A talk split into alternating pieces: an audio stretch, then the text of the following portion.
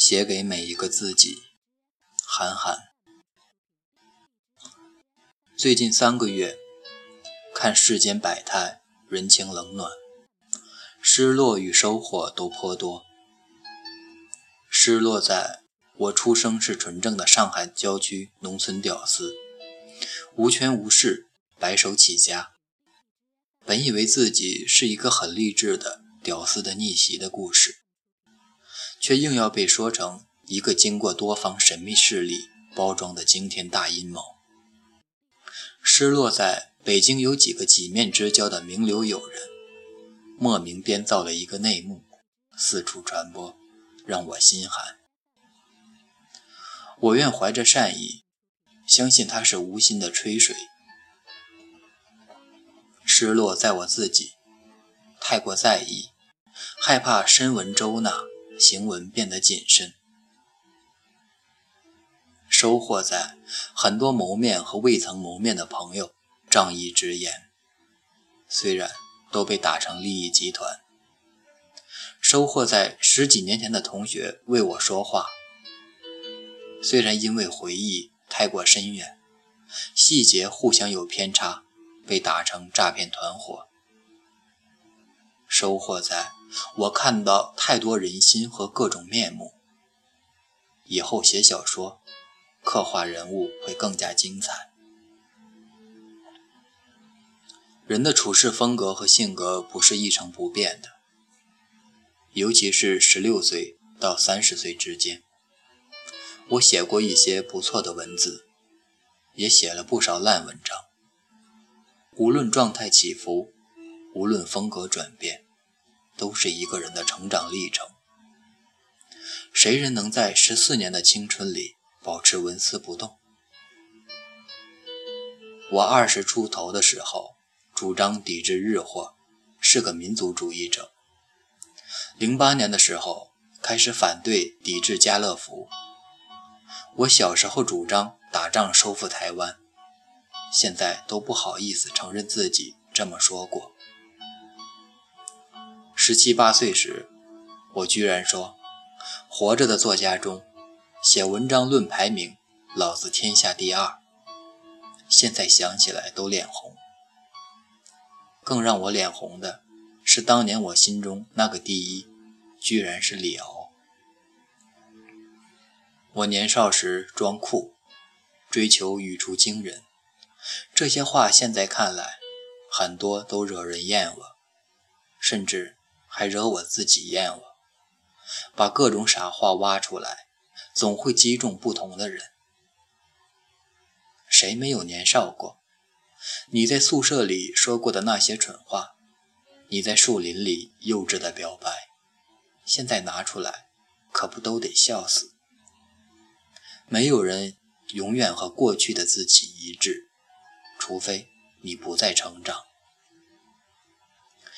接触过我的人都知道，我面对生人其实腼腆拘谨，这点从小到现在都未改变。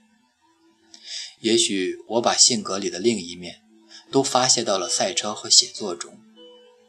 只要不被踢走，我在一支车队一效力就是五六年。有合作的地方，只要没有意外，都会一直合作下去。酒店都选熟悉的住，吃饭永远去那两三家，点的也永远是那几个菜。我性格就是这样。也许因为我选择走的道路不太一样，充满未知，所以我很希望在日常生活里没有变故，不再有陌生的事物。我口才不算好，有人把我十几岁。二十岁时的电视采访都挖了出来，挑了回答的差的问题和木讷的地方拼凑在一起，以验证我是一个草包。是的，大家尽可以挖苦我、嘲弄我。也许有的人在二十来岁的时候，电视上能出口成章、泰然自若，比我强很多。今天，我知道了口无遮拦的代价。知道了年少轻狂的代价，知道了直来直去的代价，知道了不设城府的代价。但我明天还会这样说话。外交辞令永远不会出现在我的嘴里。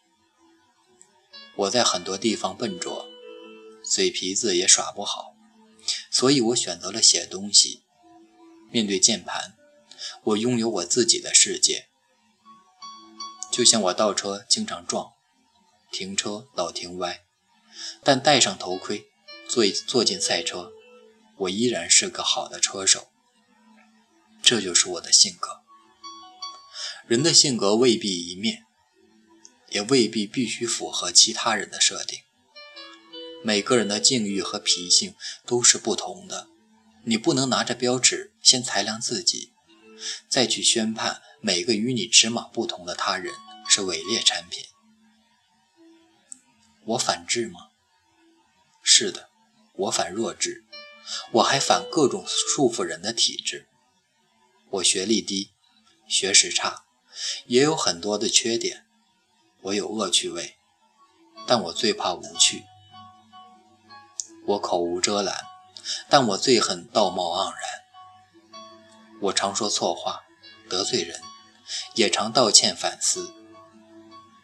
此番，我又发现我十七岁的书中有一句话错了，那就是七门红灯照亮我的前程。红灯永远不能照亮你的前程，照亮你前程的是你的才能。在很多采访里，我常说一句话：人可以不上学，但一定不能停止学习。我也常说，为了避免早期作品中模仿他人的痕迹太重这个缺点，我不再看其他人的小说。但一定不能停止阅读，只有阅读才会进步。硬要控制信息，断章取义，我也没有办法。也许我们读着不一样的书，走着不一样的路，我只是选择了做自己喜欢的事情。为了写作，我影响了学业，最后退学；为了赛车，我又几乎放弃写作。不计代价，孤注一掷。我运气好，都做得不差。电脑前的每一个人，我相信造物者一定赋予你们特殊的才能，很多人只是没有发现而已。此时此刻，很多莫扎特正在编程序，很多舒马赫正在写文章，很多张曼玉正在当前台。很多李开复正在做中介，我只是比很多人幸运，找到了自己喜欢又适合的。同时，我也有很多比你们蠢笨的地方，怎么学都学不会。每一个人，纵然缺点一身，但必然有一些地方是长于他人的，那是你区别于他人的标记，也是造物者公平的地方。就看你能否找到这些标记。没人能让所有人满意，所以让自己和你中意的人满意就可以。你所判定的一切，也许就是你自己内心的投影。人生就是一个不断接纳和抛弃的过程，就是一段迎那冷眼嘲嘲笑、孤独前行的过旅途。K.O. 不了你的，也许让你更 O.K.；没让你倒下的，也许让你更强大。我也将尽我所能，向在乎我的人创造各种东西，绝不向厌恶我、厌恶我的人解释这是个什么东西。最后，我想到一部电影的结尾，朋友们。愿你带走我身上你们中意的那一部分，踩两脚讨厌的那部分。当你站在城墙上，拥抱着你所喜爱的那部分，回头看到人群里背身远去的那个叫韩寒的家伙，不妨说一句：“那个人样子好怪，他好像一条狗啊。”